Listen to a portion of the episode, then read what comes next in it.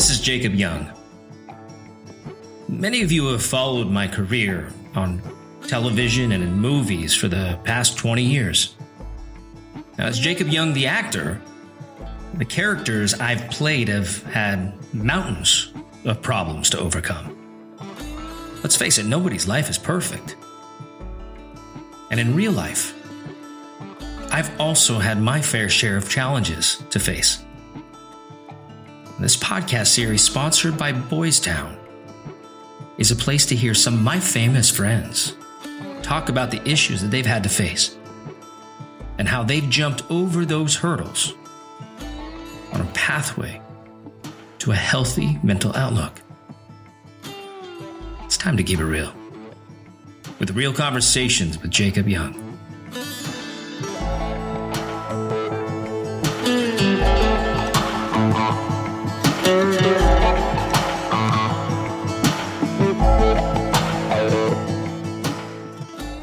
Very special guest for you this week. Now, you've seen her in literally hundreds of magazines and commercials. She's been in movies and on TV and in Comedy Central's Viva Variety. She was born in Israel, where she got her start as a ballerina at a young age before being drafted into the Israeli military. Now, she lives in New York City now. She's also a producer, a writer, and she's even a countess. My special guest this week is Mira Tzur. She's here to tell us all about her fascinating life and her new book, Anonymously Famous. You know what time it is. Time to keep it real with real conversations with Jacob Young, sponsored by Boys Town, brought to you this week by Pasta Snacks and Broadwood Media. Mira, welcome to the show. Hi there. Hi. You look Oh beautiful. With an introduction like that, what else can I say? well, we're so happy. I'm so happy to have you on this week's podcast. Thank you for having me. Uh, You're very welcome. Thank you for coming on. You know, to quote the title of your book, you are an anonymously famous face to so many of us from more than 20 years in front of the camera. Now, you, you've had a diverse range of experiences, which make you truly unique. And one of them, I'm pretty sure when I say this, um, there aren't many women who have gone from ballerina to military. And after beginning your career in the, the world of ballet, you were drafted into the Israeli Defense Force as a counterintelligence officer. I gotta say, I'm a little bit scared right now. what is that? What does that position entail? You're so sweet. Well, um, it's mandatory in my country, so it wasn't really a choice, especially not being a ballerina. The last thing I wanted to do was join the military and uh, cut short my um, professional uh, training. Having said that, um, and back in the days, it was the Gulf War, and um, uh, I was drafted. You know, girls do two years and guys do three years, and training was very intense.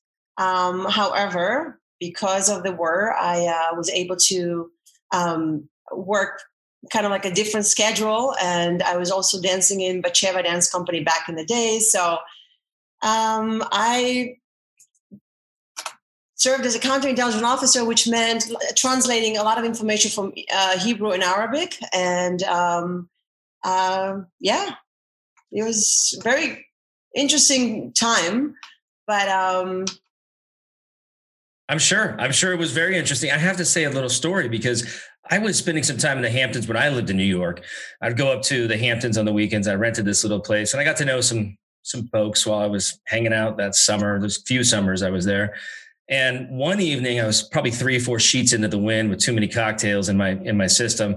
And I ended up uh, talking to this Israeli, you know, military kid. And I was like, look, I was a, you know, I was a state champion wrestler and I, you know, I'm, you know, I was, you know, I, I was welcome to many different colleges. I didn't end up going to college, but uh, freestyle and Greco-Roman champion. And we started talking. He was like, well, you know, the Israeli military has some of the best hand-to-hand combat, you know, hands down. I was like, yeah, I'd like to see that. Well, anyway, we ended up wrestling like young idiots do, you know, in the middle of a party.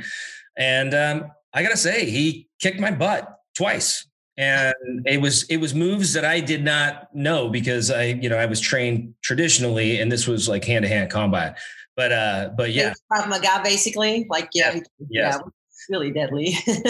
seriously deadly. But the two weeks was very intense. You know, you wake up at 4, 4 a.m. It's like G.I. Jane, basically. And um, there's no there's no shortcuts. So everybody go through that. And after that, you um, uh, gear towards whatever position you get. Some serve far from home, some serve closer, but it could be more uh, intelligent or uh, office based.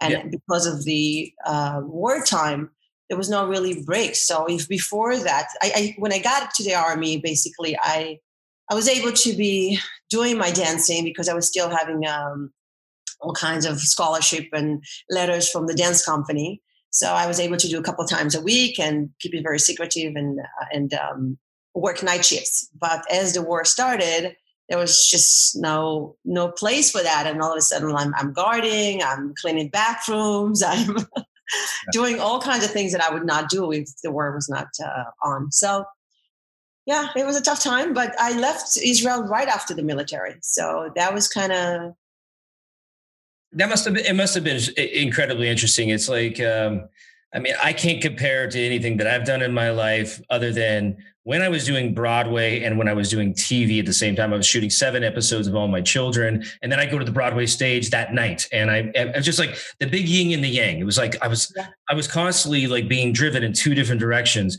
um, but obviously, this was a totally different experience. It's really different. I feel, I feel I've always been living almost like a double life. I have this polarity, maybe because I'm a Gemini, or maybe because I'm always in two places, whether it's two countries, two people, to uh, personalities. Something about it, duality is always present in my life, and it's decisions like if i have something very strong there's always something to back it up. It's always agonist antagonist in everything i do. So i'm i don't know different. I never saw one thing uh, clear. It's always two times those of you who don't know anything about astrology which you probably do most of you out there but the gemini is the sign of the twins which always makes oh yeah sometimes quadruple but yeah like twins is the twins um, tell us a life lesson, though, that you did learn from your experience and your time in the military.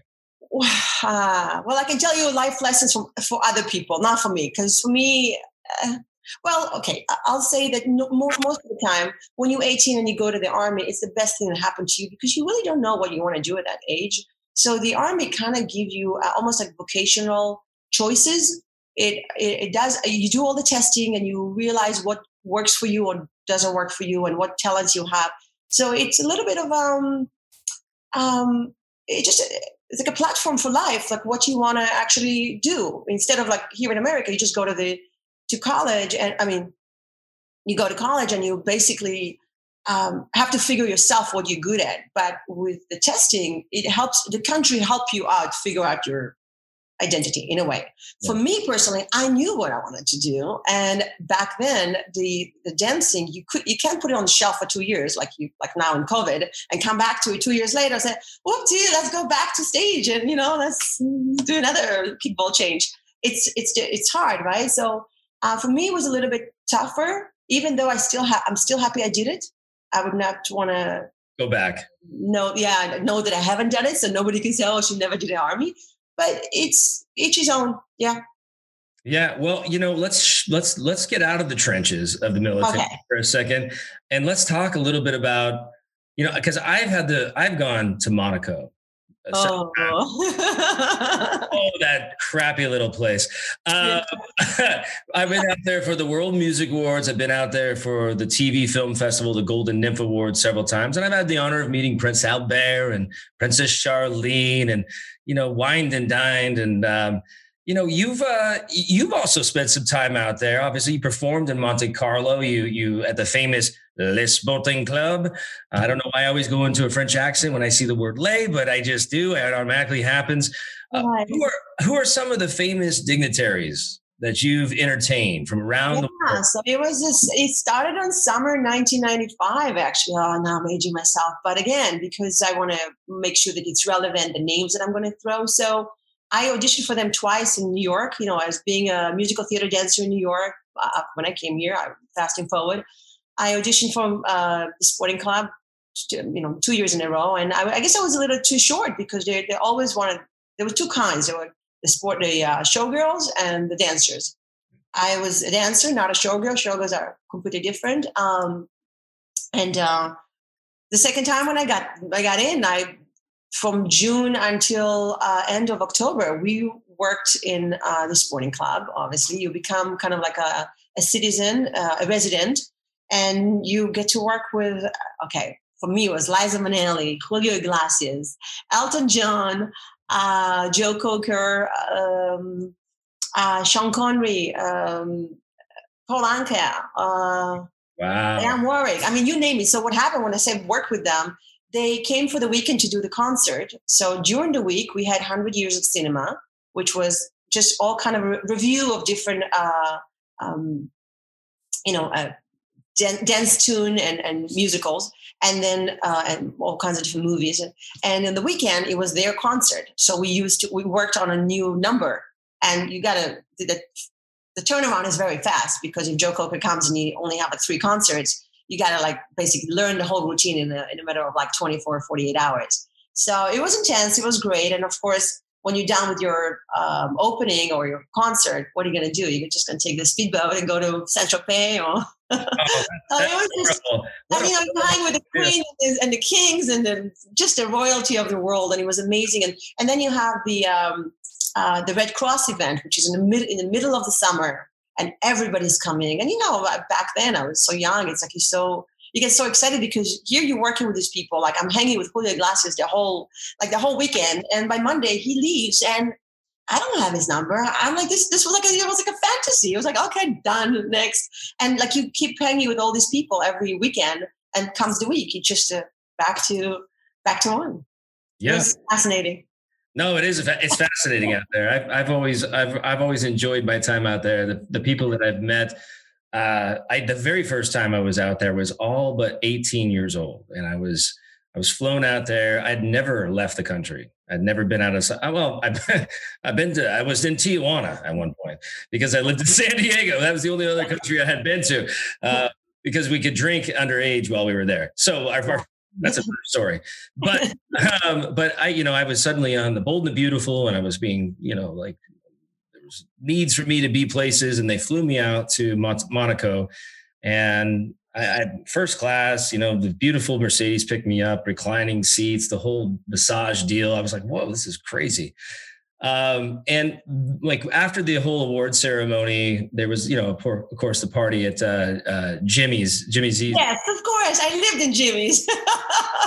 and and and I'm down there, and it's like Janet Jackson. This was, this was like okay, we got to keep in mind this was like 1998, so it was Janet Jackson, Ricky Martin, Britney Spears had just come out with "Baby One More Time," "Hit Me, Baby One More Time." Yeah. She was there, Barenaked Ladies, like you know, you, all the big acts of of that year. Yeah, and, all the years before you, so that I know exactly. Yes, we're in the same timeline.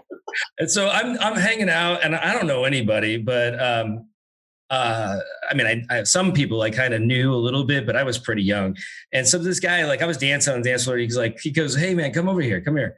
And, and he goes, um, he goes, you remind me of my brother. And I was like, okay, well, we don't even look anything alike. I'm not quite sure what you mean. He's like, uh, and he's uh, all these like ladies all hanging around him. Like, I mean, like all sitting next to him, like very like just sitting there. And he goes, you like any of these ladies? I was like, um, I'm sorry, what?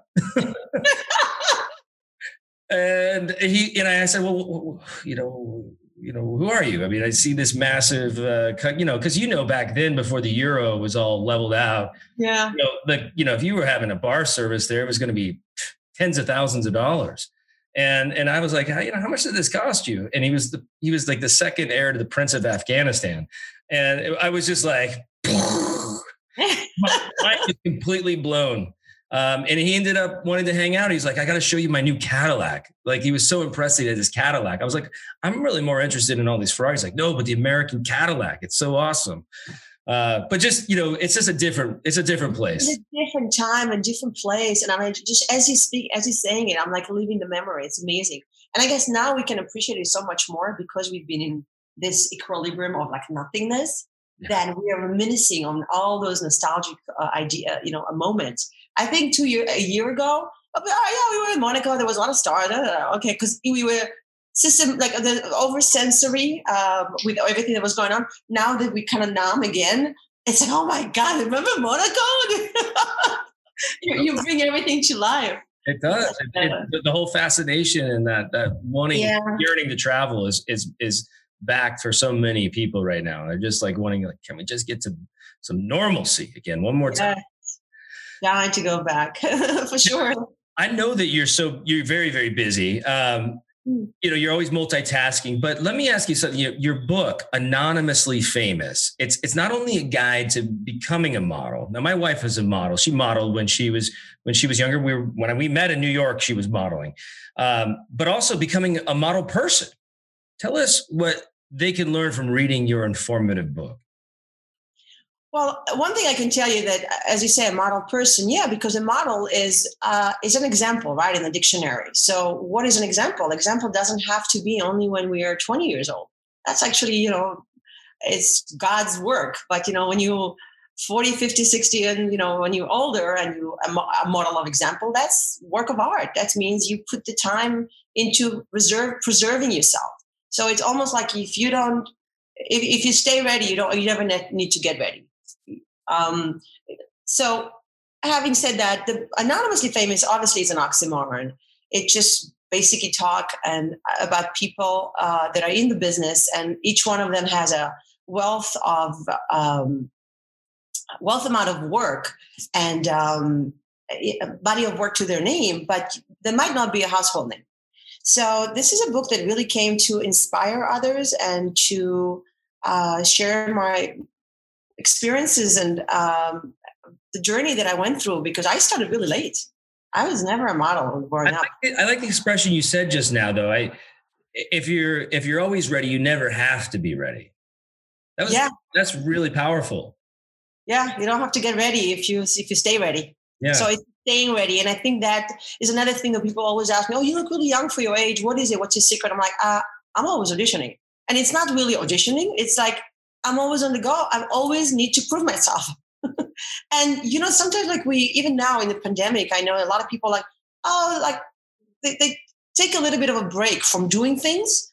And you know, that break is a problem because yes, nobody sees you, but when you have to pick up the pace, it basically like you pay the like it's double double price because you're paying the price of the break you took and the makeup of the time and it goes for everything for you know like let's say you gain weight right? So now you have to lose and maintain.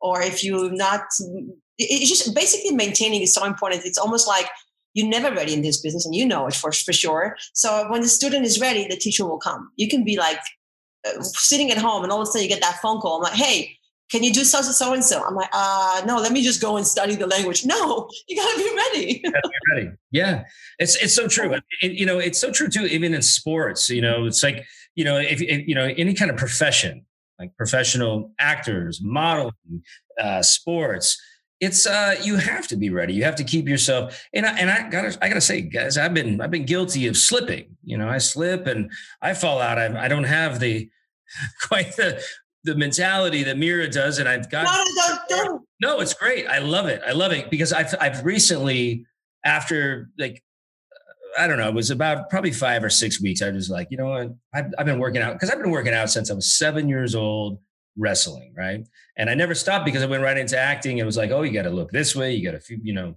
you got to appear this way. So it was just constant. I finally hit 41 years old, and I was like, I need a break. I've been doing this. Changes, yes. I, I, I have but I got, it's not like it looks. Trust well, me. I got, I got, back at it. I swear. I've, I've, been I've been hitting it again, and I got to say the rewards are, are, great, but it is it's harder. You got to yeah.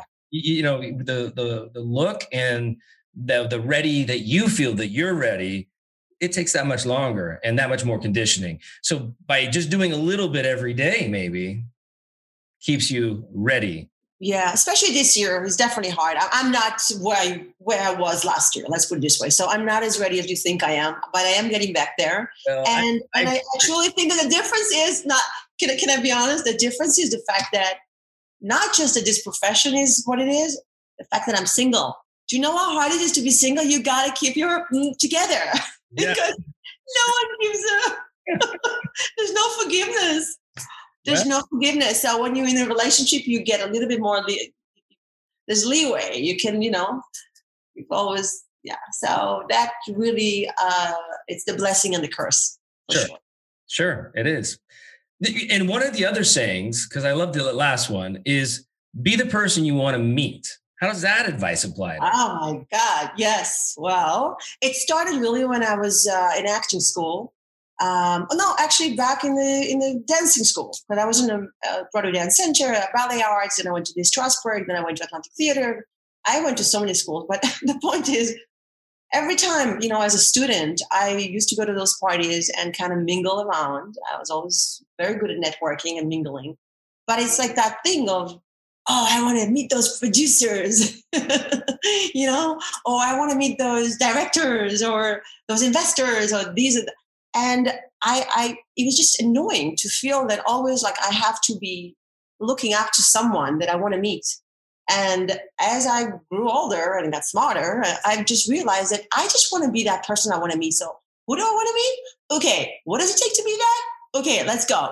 And it became like a mantra that I basically um, started to become that. And that's how I evolved with my dancing, nutrition, fitness, uh, acting, producing, uh, philanthropy, uh, entrepreneur, like just all kinds of things. So the mantra that you're saying specifically speaks to me because of all the young women that are out there that are you know they're struggling with identity they're struggling with themselves um, and struggling with the image you know what we see on social media we see and uh, you know i don't think that's a bad thing necessarily but at the same time you know they need to be able to um, find themselves and there's a lot of women out there that support each other these this day and age and this kind of uh, mantra or this kind of um, perspective could really help a young girl coming into her own Thank you. I appreciate. Yeah, so that's one thing. The second mantra that I have is really reminding myself that we all listening from WIFM, which is kind of what's in it for me, or WIFT, which is what's in it for them. So on the same token, when you when you meet someone that maybe is above you on certain levels, whether it's investor or producer or uh, a politician or someone that you know you look up to, um, not to worry about so much where you are at because we are on different journeys and sometimes they meet, i mean not sometimes many times they're ahead of you but that does not mean that you cannot be ahead of them in no time. So when you interact to know okay what can you add how much value can you add into the conversation for them or what can you bring for them because they're listening from what's in it for them same way as when you come to a meeting you're like what's in it for me and it, it's most of people most of the time we don't say it but when you start listening to conversation and, and really admitting it, you, it's easier. You just get, um, how would I say that? You you relate much better because you you make the other person feel like their their time is valuable. So yeah. Yeah. Yeah, absolutely. Yeah, absolutely. I, I, agree with that. I mean, I grew up in the industry. I started at 17 years old in, in the industry to to reiterate. And you know there's there's you know i didn't know the answers to those questions i i was just an innocent kid and to say that i wasn't taken advantage of many times and not knowing what was in it for them or what was in it for me um, you know men and women. It was uh, you know there were a lot of people especially in the hollywood scene you know was you know they just they saw just this this young kid ripe for the picking. And to have that understanding and have that other mantra that you're talking about you know that's the you know that's that that will that that relates to every person in you know any job across the world. You know you should make sure you understand the situation you're allowing yourself to get into um, and and and understanding what they want and what yeah. out of it yeah I, I, use that a lot now especially because i i feel that uh, this past year besides my book i have been working a lot more with my production company um, going more to, to, towards consulting and management. And the consulting is really teaming up, almost like a matchmaker for businesses. So, because I'm a very good matchmaker, but for businesses is different. Like I have a lot of different uh, investors and um, uh, wealthy people that you know made the the businesses super successful. But on the same token, you know, there's all those startup companies, especially from Israel, and they're looking for a match. And when you come in and you just you kind of realize what each one needs, it's so much easier. It's almost like sitting above and looking down below you and see, okay, this one needs this, this one needs that. Let me just make them, you know, make a match and boom, I want to see the light bulb. And if I see that, I'm like, yeah, I made magic. But it doesn't happen all the time. But if I think of what can I add value to this one and how can this this one add value to that one, that's the only way basically the meeting could could um, be fruitful. Yeah. Yeah. You, you, you know, one thing I'm gathering from you, you know, just talking with you, Mira, is that you have such a great positive outlook. You got such great energy. Um, how do you keep this going in the midst of a pandemic? I don't stop to look down. I always look up. So I feel that the more, the busier I'll get, the more I want, uh, uh, the less I'll think of uh, the hardship that we're having right now. And trust me, it's it's very hard, especially when I wake up in the morning and the first thing I do is reach out to my phone, which is a mistake. I know. And and then I get all the stuff from Israel, which I have all kinds of different people getting me different, you know, some political, some like conspiracy, some you know reality, all kinds of different things. And I'm like, do I want to relate to that or not? Uh, what what was my day if I didn't look at my phone? So it, it, it's one of the things that I it's a struggle like everybody else. Every day I think, okay, what are my to do list of the day, and how much can I do more versus be? Because I'm I'm definitely better doing than um, like better doing than uh, how would I say sitting that? around, sitting around and being a. I'm a I'm a doer more than yeah I, yeah I'm all about moving the plot forward. So that's the only thing that makes me happy. If I feel like I've done stuff, it's a good day. If I just talked about things, it's a bad day. yeah, yeah, yeah. Because talk is, you know, uh, talk is talk. You know, it's My, good, it's inspiring. We need it, but it's just uh, okay. And let's go to, to, the doing. Yeah, yeah, exactly, exactly. Get right to it.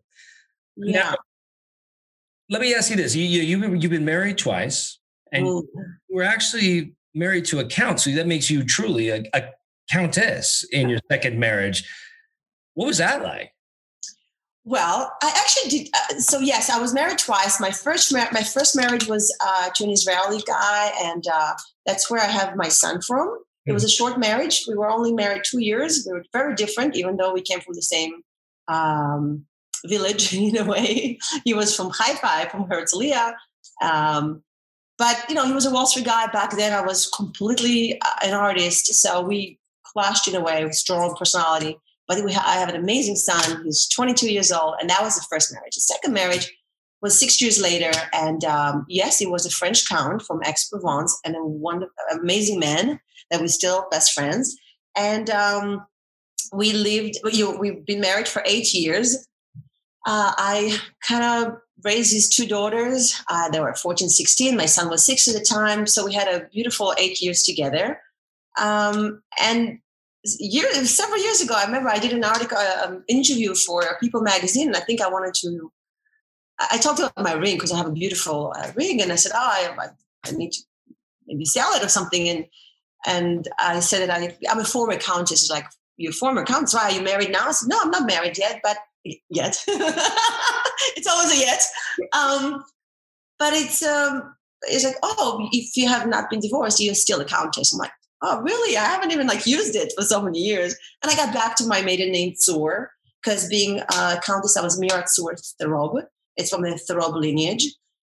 Mm-hmm. Having said that, it was a wonderful marriage. Um, it is really notoriety. There's no nothing that special about it, but the fact that um, it's it's a beautiful thing to just you know have sure but i tell you i've always brushed with royalties i don't know why it just happened to be because i didn't mention that after monaco I, the year after i went to work for uh, king hassan iii so that was another big deal like going to three different palaces marrakesh casablanca and rabat um, and staying for 10 days in a royalty treatment just like three of us uh, three three different dancers that he chose so that was amazing and um, yeah, all kinds of different, you know, royalty stories. I don't know. And it's funny. It's funny you say that because um, so before I married my beautiful wife, I I dated a Gemini actually, and she was a twin. They were twins.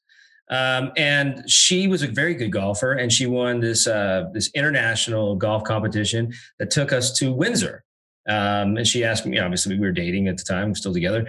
Um, and she asked me to go to Windsor. And, you know, we, part of the, the experience was to dine at Windsor Castle with the Duke of Edinburgh. Yeah. And and so of course i'm you know the whole week i'm there. I'm at this point in my life I'm, i golf now but I, I wasn't a golfer then. So i was spending time at the pub and there was the guy that was putting on the whole thing and he was really interesting. I had no idea really who he was except that he was somehow involved with the tournament. And we would you know the night of the actual dining with the duke this guy came up to me. His name was Richard, and he had this real sort of hofty English accent. and and he, uh, you know, he asked me if I was having a good time. I said, "Yeah, I can believe it. In a million years, in my history books, that it'd be in Windsor Castle." He's like, "Come with me, but tell no one." And so the next thing you know, he's taking me through the kitchen, which is the oldest part of the castle. It's like 1175. Next thing you know, he's walking me down. I probably shouldn't even be telling this. He like goes, you see this carpet? It's red, right? It's royal carpet. You're not allowed to walk on it. Come with me. And took me down to uh, Princess Victoria's swimming pool. And in the center was Prince Charles mock-up polo horse. And it was just like, I was just so fascinated. So I became so fascinated. I got this book. I'm going to tell you the story, make a long story short, because I don't really ever talk much about myself on these things. But um, we, uh, I pick up this book to read on the plane on the way home about Windsor Castle. And sure enough, there's Richard. He's been the number one, he was the number one bodyguard for almost the entire run of the, you know, the queen. He's the queen's, you know, right hand.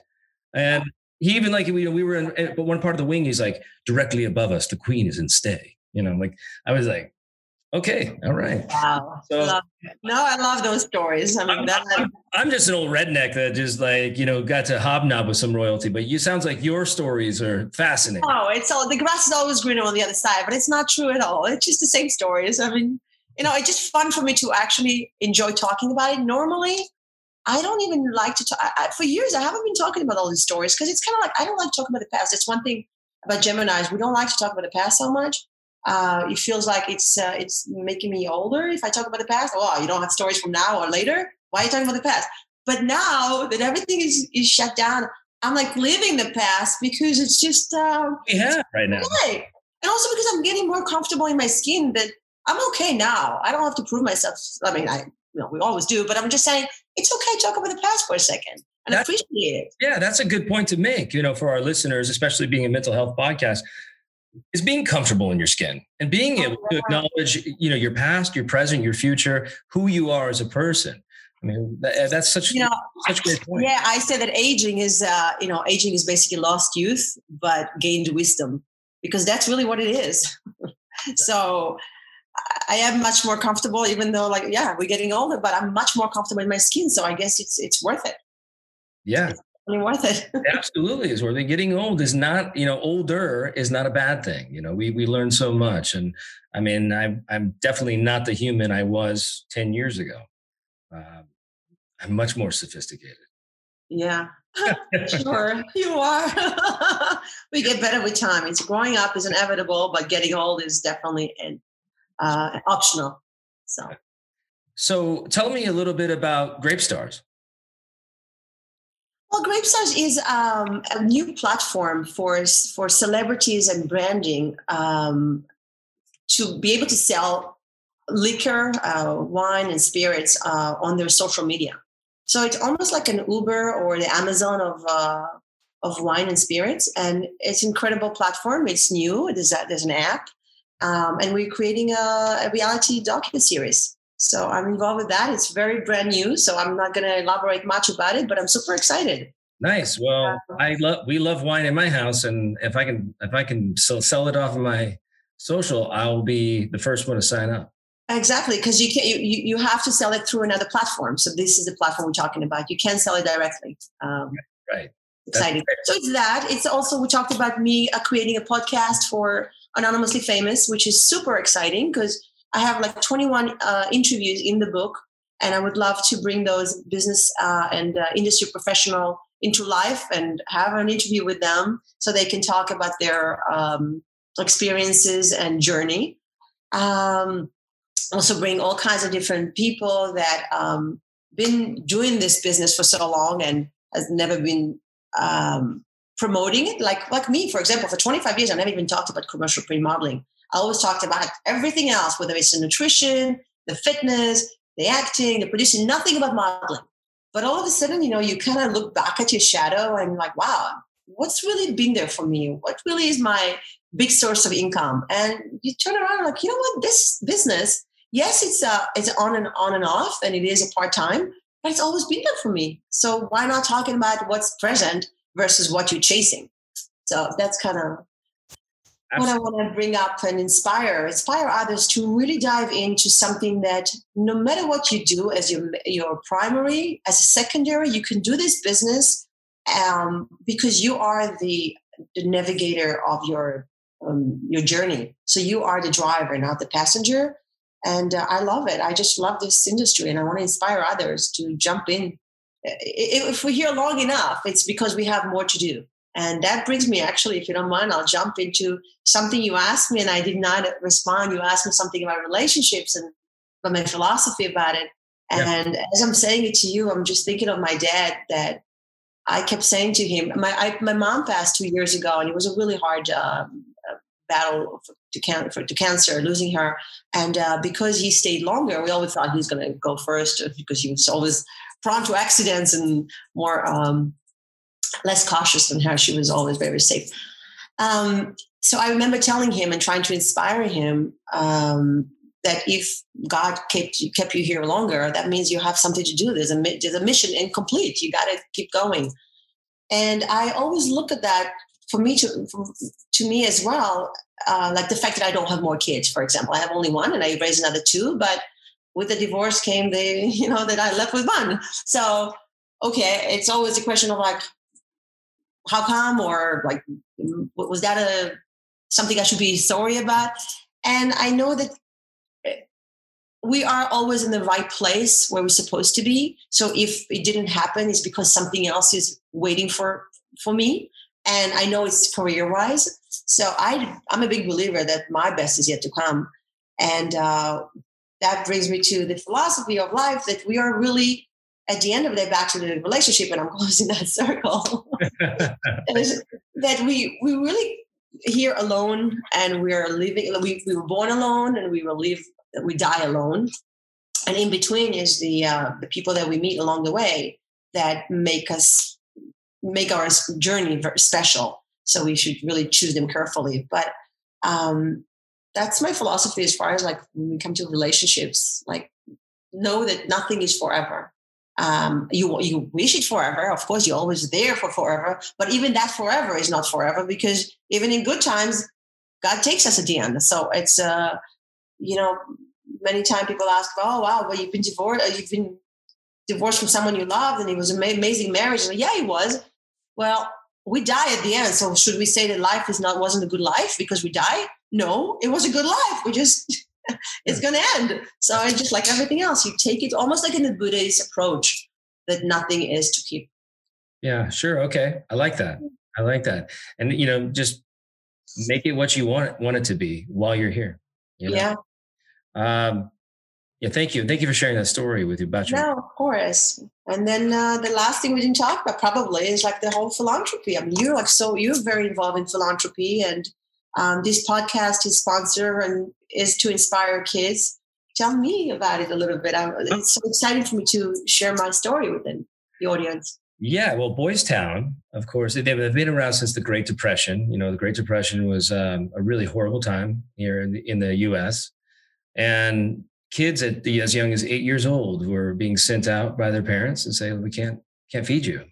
You you just got to go find somebody or some work to to find." And um, there was uh, an immigrant uh, by the name of Father Flanagan, a, a, Catholic priest, and he he had a church, and he knew that a lot of kids were being displaced, and he just decided to take them all in, all of them, and made sure that they all got fed.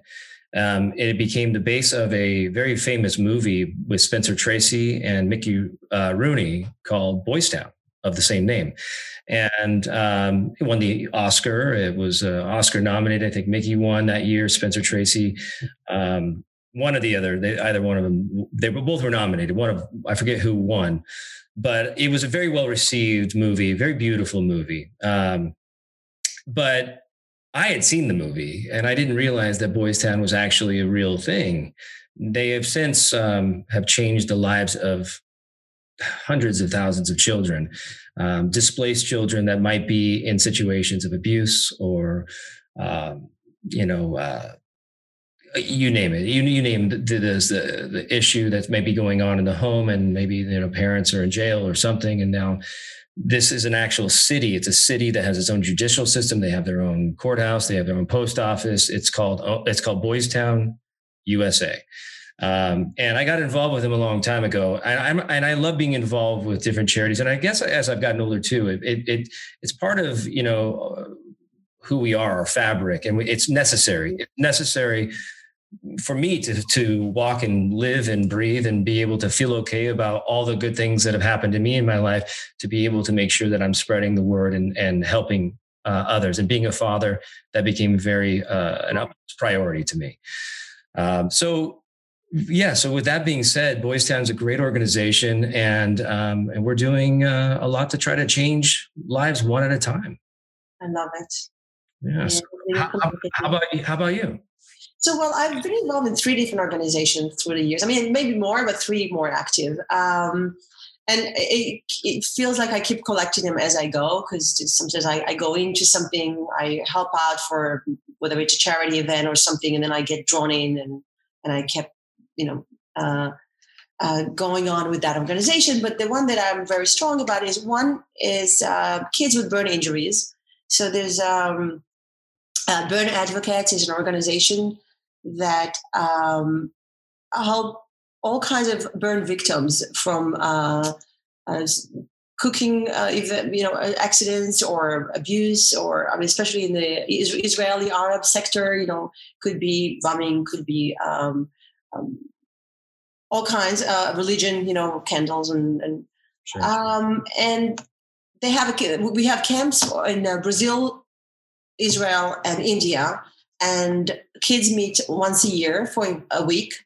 Um, they pretty much connect over music.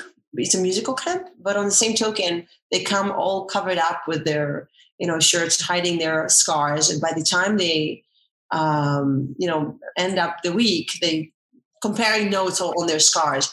The point of this organization really is uh, raising money for laser centers and um, around the world but last uh, two years ago, I uh, went, we went to Israel um, to uh, raise money for the first pediatric laser center, which really makes such a big difference because if they don't do conventional uh, con- conventional um, surgeries, laser can, can make such a big difference because if you if you take care of the scar when it's when it's at early stage, you don't have uh, the emotional scar and the physical, emotional, physical, and you know really like a mental um, damage that you have through uh, childhood. So more laser centers, more uh, kids being saved from that. And so that's one one organization, the Kids with Burn Injuries, um, and iPearl, which is the Israeli Pediatric Laser Center. Uh, the other one is um, in Bali. I've spent a lot of time in Bali, uh, Indonesia, with my ex-husband. Um, again, raising uh, awareness for education um, through poverty education. I mean, the, if you sponsor kids from first grade all the way until high school, you obviously uh, create less poverty because they uh, able to gain more education. So those are the two that I'm very active with um, because I used to go twice a year for Bali. I took a lot of footage, um, whether it's for documentary and uh, stills, and we created um, lots of content. And um, yeah, I mean, there's just the Cancer Society. I mean, there's like a Pencil of Promise. I mean, I, I, you name it. I love philanthropy. And if I was in a different place in life right now, I would definitely want to um, do more work. It's just a matter of time and how I can, you know, there's only 24 hours. You got the same time. say, is there anything that you can't do? Well, yeah, but again, it's you know, it's jack of, all trades, masters of some.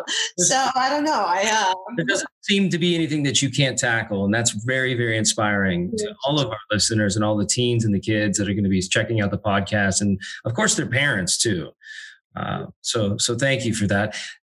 Mira, tell, tell, us how people can keep up with you and all of the great activities that you're doing. Oh my God! Um, yeah, I'm trying to keep up with myself, by by the way, but. Well, it just um, definitely my Instagram. I, I love uh, posting on Instagram, and I'm pretty much of an open book. So if you don't hear from me two days, like if nothing happens, uh, you should be worried. People know. Um, very active on, on, on social media. Yeah, yeah, so it's mira.zur Um, and also, I have Anonymously Famous 2020, which is another uh, site. But in my Instagram, of course, there's a link tree which brings you to my website, my Mira Tzur website with my work, and then the One Circle Productions, which is a production company and, and consulting. And then the uh, I have what do you even talk about? But there's like a, a superfood and and and um, skincare line that I'm very involved and very uh, uh, um, big advocate for.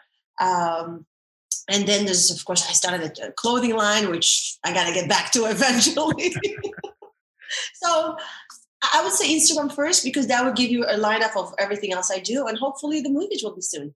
So. Yeah, so so make sure you guys check out Mira on Instagram. You know, go to her link tree, which which I have on mine, and a lot of people are becoming very familiar with that. It's the link under your bio, and it will lead you to a whole soliloquy of other things that are happening in and Mira's fascinating live and all the people that uh, you might see that have that same link. So just a little education. I've had to educate a few people about it because I say, you know, hey, click the link in my bio, and they're like, "How do I watch your podcast or I listen to your podcast?" Click the link in my bio. Uh, it's a very good link because you're able to put all of the stuff together under one link. So it's really amazing. And of course, buy the book at Amazon, on Amazon. Oh, uh, well, that exactly. How can we? How can they buy your book on Amazon? Um, yes, on uh, of course on the same link, or same link tree, but um, on Amazon, just anonymously famous, and uh, or through my uh, Instagram. But it really is educational book and inspirational. And honestly, it's not about me. It's not a mem- memoir. I mean, there's a bit about my journey and how I touched every one of the things I'm talking about. It's not like I read about them and I wrote. I literally touched every one of the things I'm talking about because I had to make ends meet because if you only do one thing, you can make a living. I'm sorry. so I had to do whether it's the print and the animation and the voiceover and the commercial and the movies and the uh, just everything that I mentioned there. Um, I touched. So it, it gives a big uh, spectrum to someone entering, uh, knowing what's available. So you might anyone can find what to do in this business, and it is again for the 99% population, not the one percent genetic freak of nature. So it's for anyone who's fascinated by the industry. Yeah, but it's so true. It's so true. I mean, as an artist, it's a tough it's a tough road, and you have to do a little bit of everything. Yeah, you got to juggle just to stay to stay going and make sure you feed the one passion. One passion feeds the other passion, and you know I I know that very well. It's uh, and you know, it's like a, it's like the, it's really like the juggle in the physical world because you keep juggling two balls, and when you when you realize you're really good at that, you can add the third one. And you asked me earlier, how do I do all of the things? Because it's not like I'm doing four together.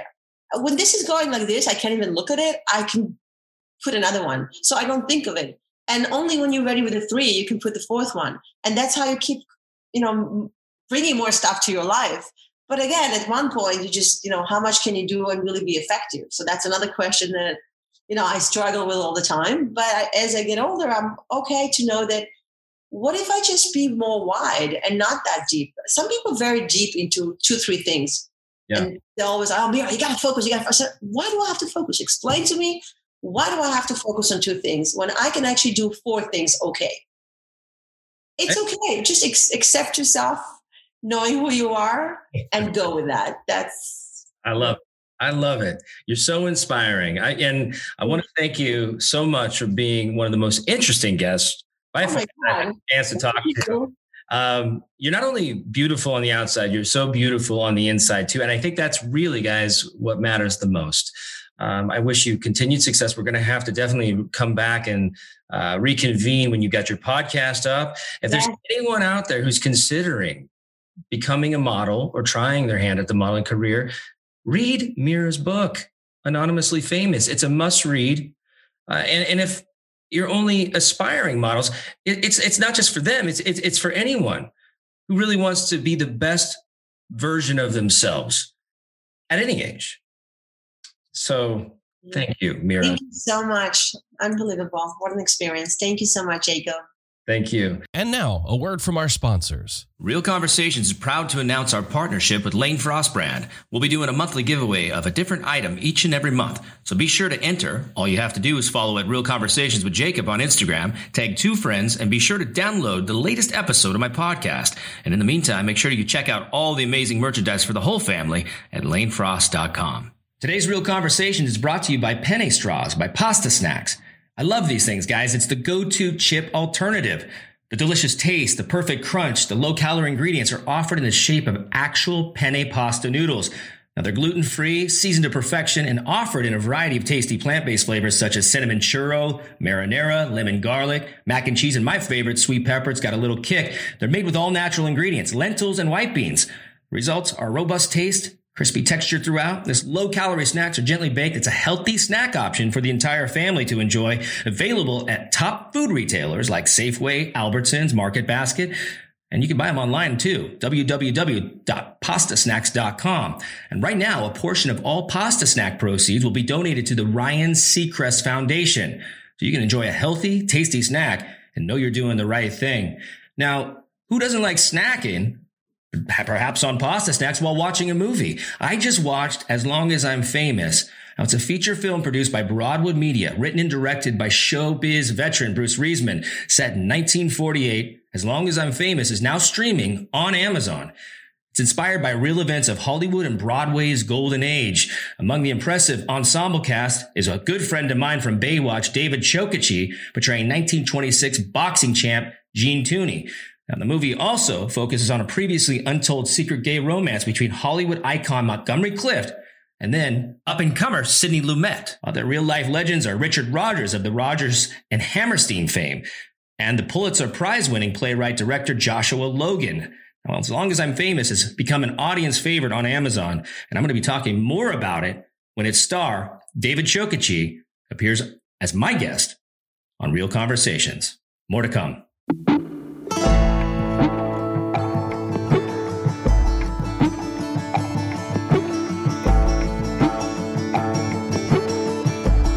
I'd now like to bring on the manager of Boys Town National Hotline and our resident professional, Chris Hallstrom.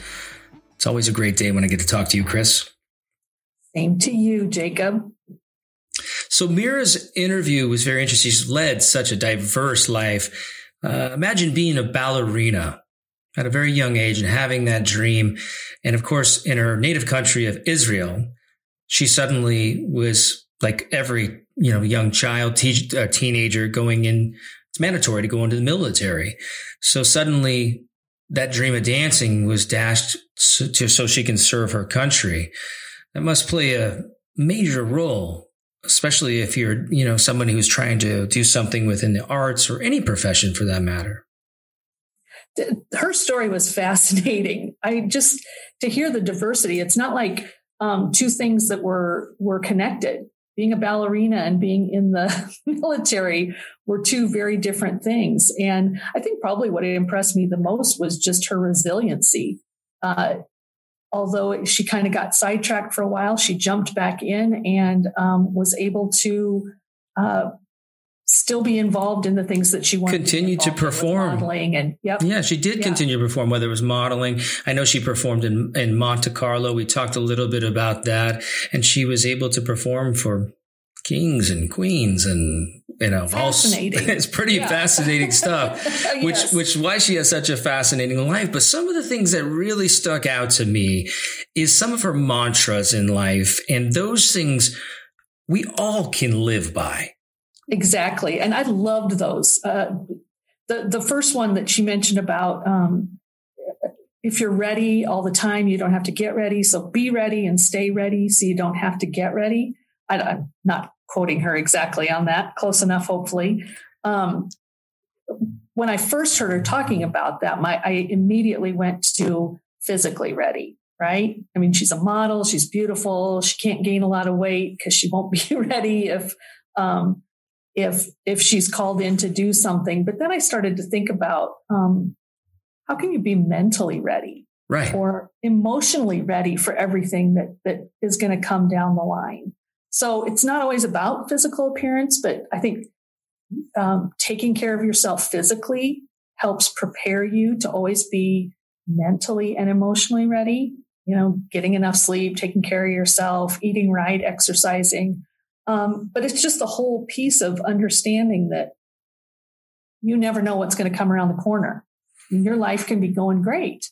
And suddenly you're faced with some adversity. And how are you going to be able to um, handle that? How are you going to meet those things? And with her, I, like I talked about with the resiliency, she had to be resilient in, in the situation she was put in. Right. Specifically in her life too, you know, she, you know, wanted to be a dancer, a performer. She, you know, made a career in modeling. And you really need to, just like an actor like myself, you have to be you got to be conscious of what's going in your body. You've got to be conscious of making sure that you're working out. You've got to be conscious that you're mentally prepared for all that. And she really makes a lot of great points, especially in her book, Anonymously Famous. And I think it's great. It's great advice. And I think any career, really, you can take a bite of that apple out of it. It can reflect in so many, everybody's life, really. Right. And it, I think to some degree, we, we all have to choose to be strong and choose to be ready to deal with life's um, issues that come up.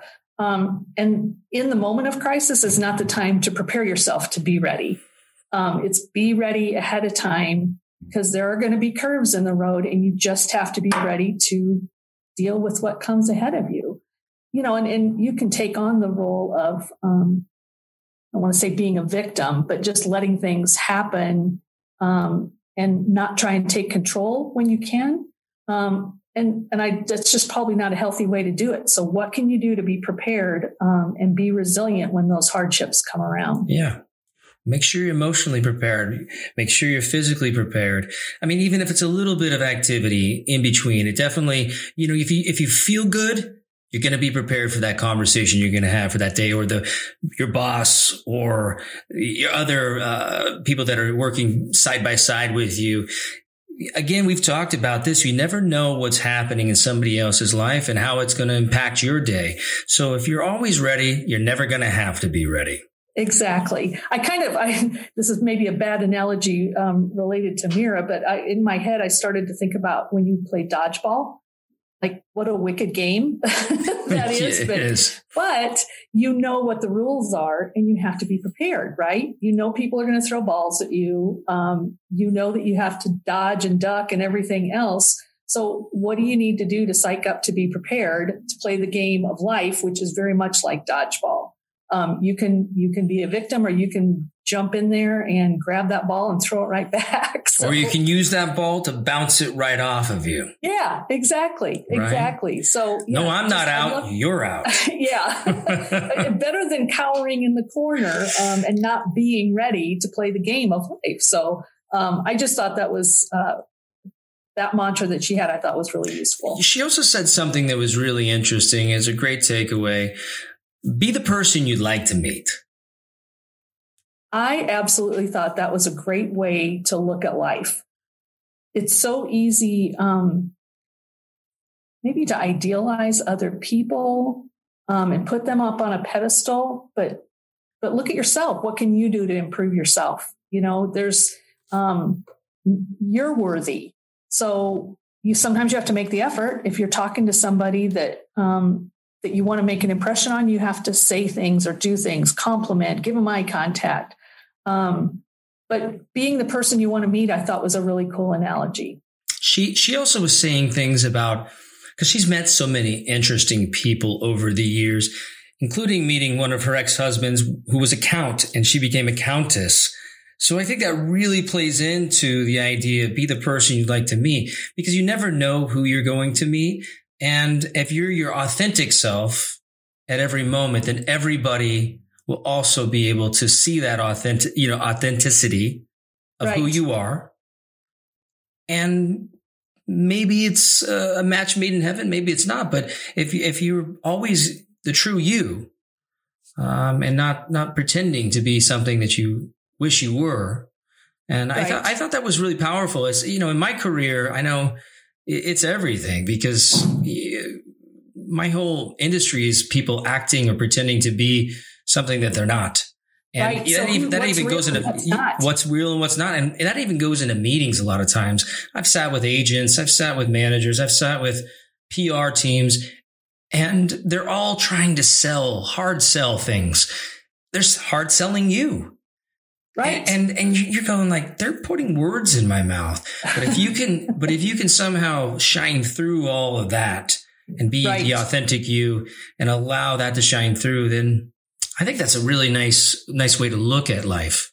Right. Well, and it also just made me think because she talked in terms of um, uh, being a, a, model, being um, a, a, role model or an example for other people, um, and and it kind of goes along with that. So um, be the person you want to meet.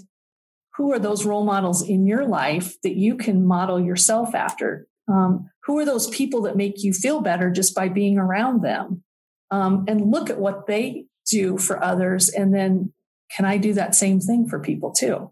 So yeah, I, she put in a, a couple really interesting things in there and I think really good wisdom for adults and kids alike. Right. And she said also, you know, life is a journey. We're never a finished product. We can learn, we can always grow and become a better ourselves, a better unique self. Right. And if, if we ever think that we're a finished product, we failed. I mean, you really have to continue to improve. And whatever it is, it may be small things, it may be physically, it may be um, behaviors that we engage in, habits, hobbies. There's so many things that, that you can do because, like she said, there's there's um, birth and death and everything in between. So make it the best you can do. So best life possible. Super important. Yeah. And we make our we can make our best life possible. If if we're struggling with that, we can always reach out to Your Life, Your Voice. We can always reach out to the Boys Town National Hotline, of course, if we're feeling that we need that extra assistance. They're there to help, guys. Um, Chris, again, thank you so much for all of your thoughts and your wisdom that you bring us every episode. Well, I enjoy being a part of it. It's fascinating to listen to all the people that you interview, and there's pearls of wisdom in everybody's life story. So I appreciate being a part of this. It's so true. We we can re- find relatable items out of everybody's life because, guys, we're all just human beings, and we're all marching around this planet, and we don't know what's going to happen eight seconds from now. We don't know what's going to happen a year from now.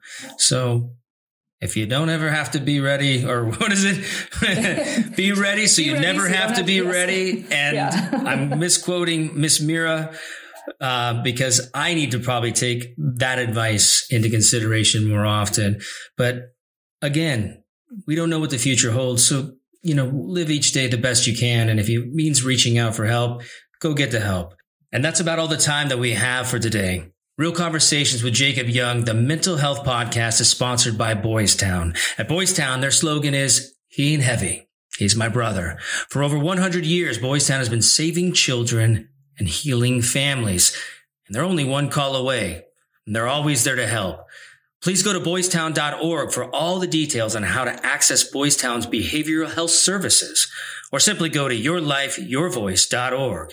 And if you're in need or in crisis, you can call them, and for immediate help, please call the trained counselors at the Boys Town National Hotline at 800 448 3000 or text VOICE to 20121. Thanks for joining me on Real Conversations. I'm Jacob Young. Till next time, love yourself and love each other.